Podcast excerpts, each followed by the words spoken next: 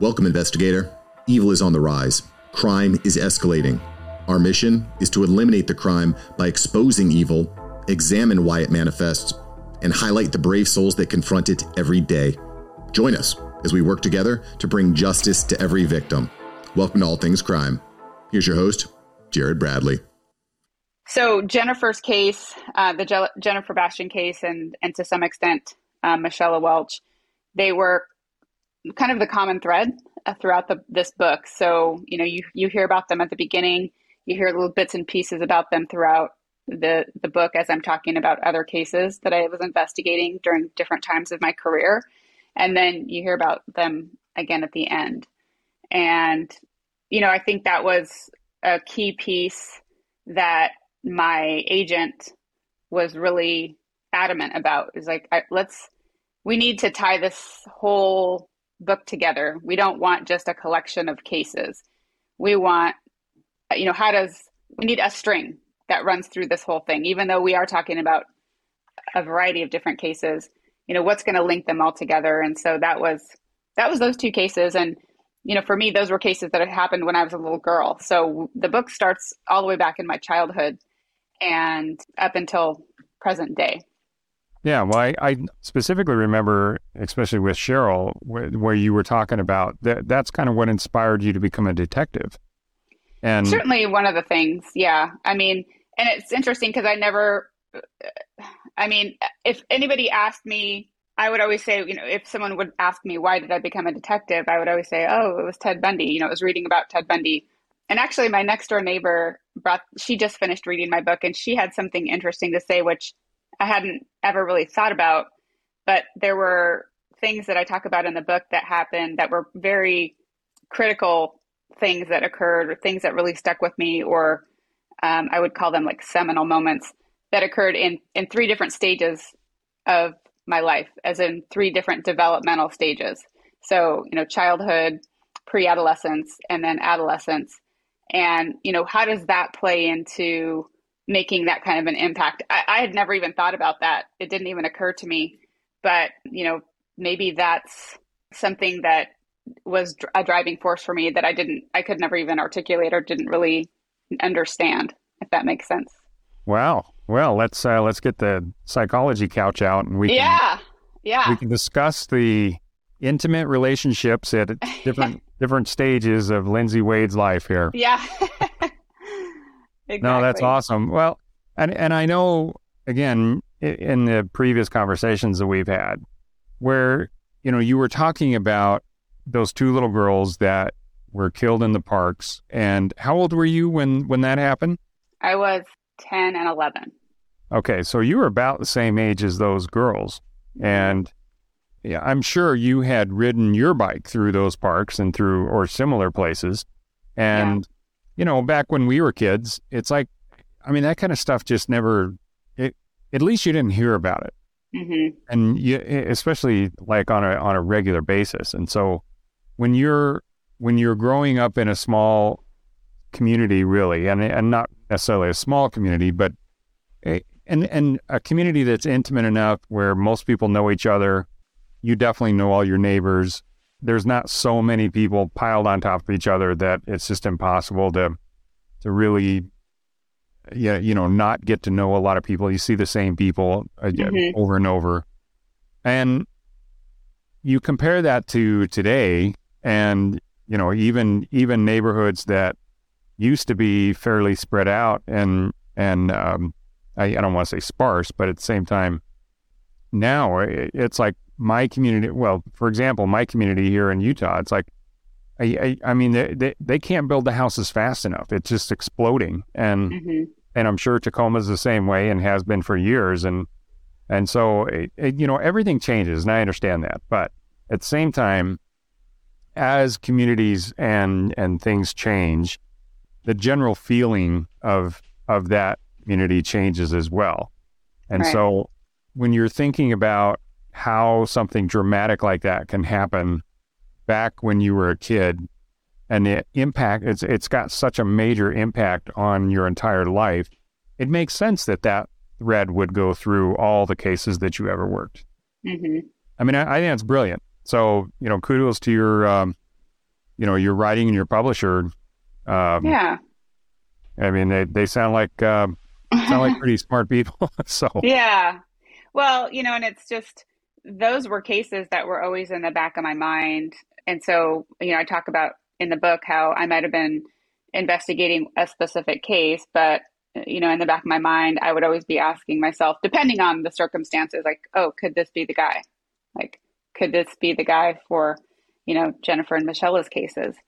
So, you know, they were just, I, I mean, I hate to say that I always had kind of like a mental set of sticky notes in my brain for, you know, different cases that were unsolved, but these two for sure were, were cases like that where if I would hear about something happening, if I would be, in, you know, investigating a case, I would always, you know, again, kind of wonder, like, hmm, I wonder if this guy could be good for one of these cases. And for the longest time, it was good for both of these cases because for the longest we thought it was the same guy.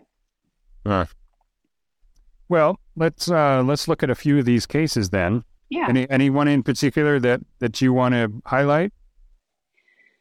Well, um, you know, I think one that's interesting and one that is it hits on a topic that a lot of people are unaware of. That is the you know lack of DNA profiles in in the CODIS database. And this case really highlights that that problem. And this is not a Washington State problem. This is a, a national issue. Over the past, I don't know, probably seven, eight years now, a lot of states have come to recognize that we have serious problems. We've got huge gaps in our databases, and we've got convicted murderers and rapists that should be in the, the DNA database, and they're not there for a variety of reasons. And a lot of these guys are individuals who were convicted prior to a DNA law taking effect, right? So they're kind of forgotten about because they got convicted back in the 70s or the 80s really during the golden age of serial killing. And since they were already locked up by the time somebody passed a DNA law in the 90s, nobody really thought maybe we should include these people. Some of these states passed laws and they were not retroactive. So they literally could not collect from these people even if they wanted to. And then there's other states that just basically ignored the people that were, you know, in custody for long you know, some of these people died in prison, got executed, died on death row.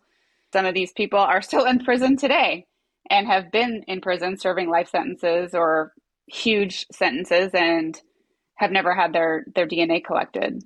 So, you know, I, I, sorry to interrupt, but I find that really interesting because, you know, the stats of uh, recidivism and the number of criminals that are out there causing the majority of crime you know, for example, I, I've heard the stat that New York City, for example, uh, the majority of the crime cre- uh, that are, I, am pretty sure is New York. It's either New York or Chicago. They were saying there's about 600 people that are doing the majority of the of the major crime in like these major cities. Mm-hmm. It's not a huge number.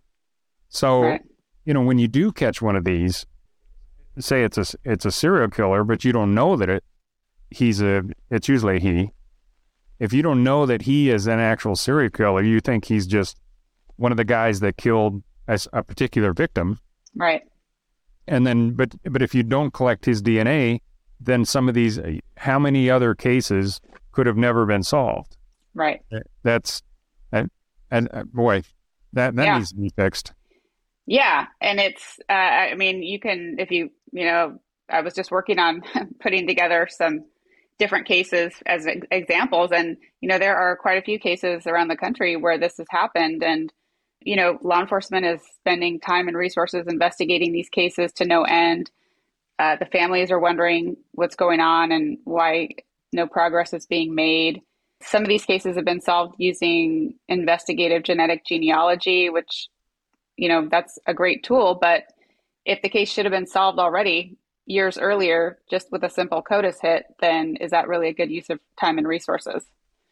All um, right, Yeah. You know, I was just at a um, investigative, you know, a, a, genealogical DNA conference down in San Diego, and mm-hmm. it's just amazing that the the interest level in that is incredibly high. But I, I, I think the same amount of emphasis that's on this genealogical DNA, you know, granted that's the latest right. and greatest, so everybody's uh, really excited about it, especially since the, you know, the GSK was was solved with that. But mm-hmm. I, I think you're really onto something there, where you you say, you know what, all we got to do is is make sure that everybody that's in prison for a felony is is in the D, the the CODIS database, and right. are, how many? You know, I, I, it's hard to speculate, but who knows how many of those? Say the last I've heard is like there's like 250,000 homicide mm-hmm. cold cases. Right. 230 to 250,000. Right. How many of those do you think possibly could be solved? Yeah.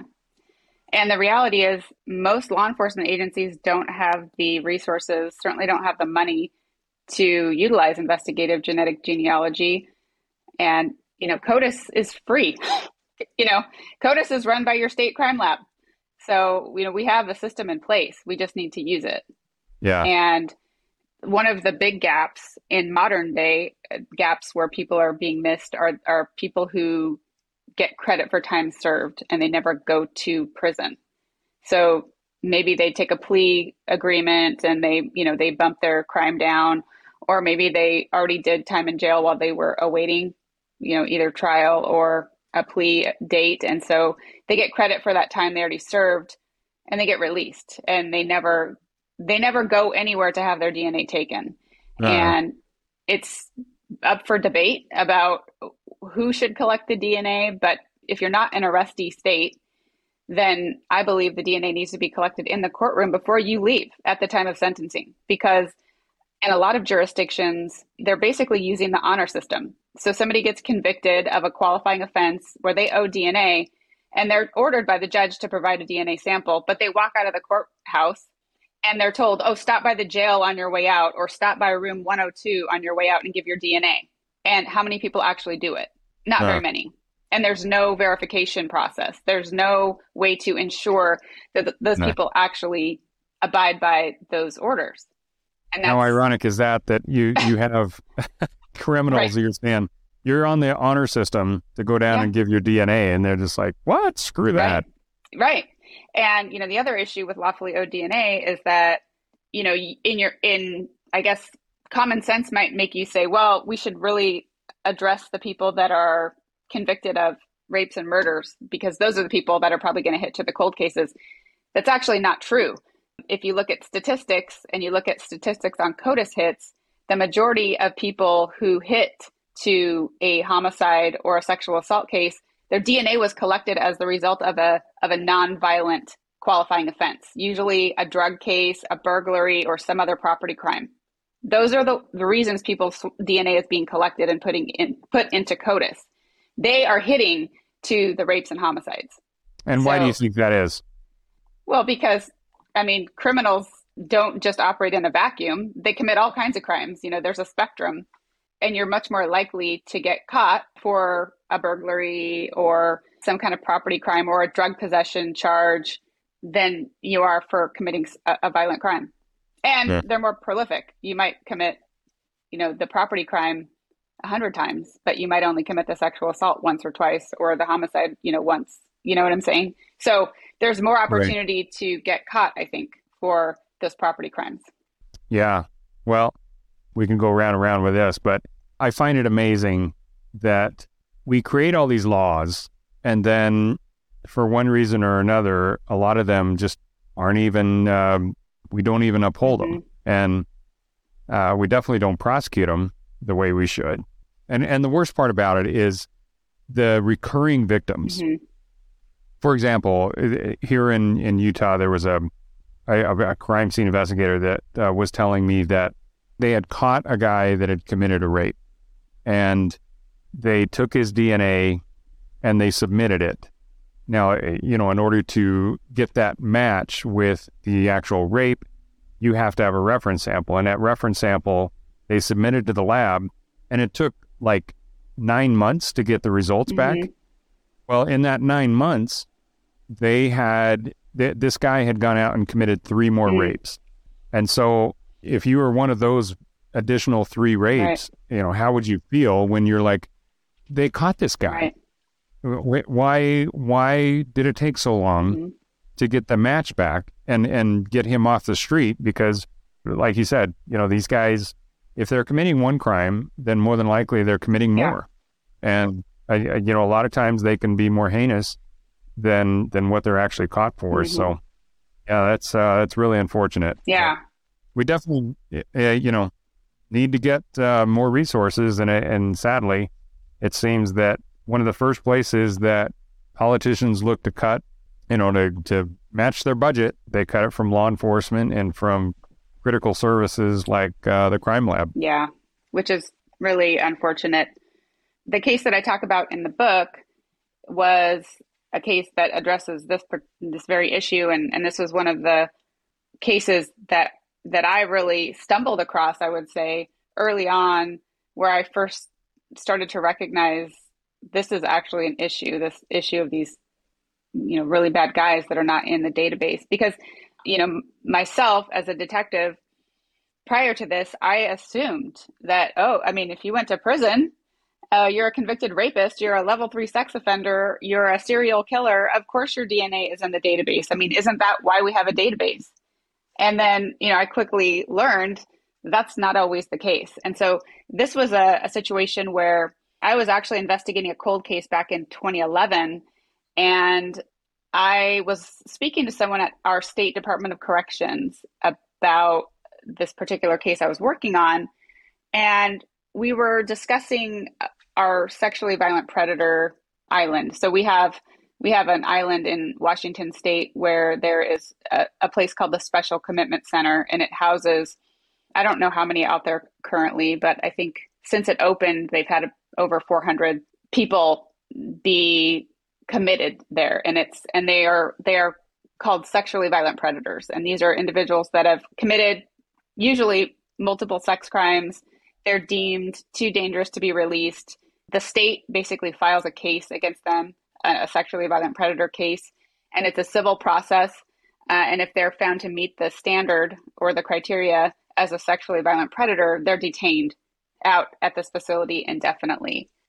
And we started talking about the population out there at McNeil Island. And I asked the question Is everybody out there at McNeil in CODIS? Because uh, you know I was thinking it's kind of a dumb question to even ask, right? Like these are these are the worst sex offenders in our state. They're too dangerous to be released into the community after serving their prison sentence. I'm probably, you know, probably stupid to even ask this question. And the response I got was not sure about that. We'll look into it. And then I quickly learned that there were over 40 sexually violent predators out at this island who had never provided a DNA sample. And some of them had been out there since the early 1990s when the place opened. So that was really eye opening mm. to me. But also, it kind of lit a fire be- under me because I'm like, holy crap. I mean, these guys, and I would start reading their histories and reading while they were, you know, why they were there and looking up their convictions. And I mean, it was just, it was horrifying when I would, you know, read through what they had done and what their histories had looked like. And so I'm thinking, well, we have to be sitting on a gold mine out here because these guys are probably responsible for some cold cases. Thanks for joining us. Your attention today brings us one step closer to exposing and eliminating the evil that brings crime to our communities. Hit subscribe and share this episode. Together, we will bring justice to every victim.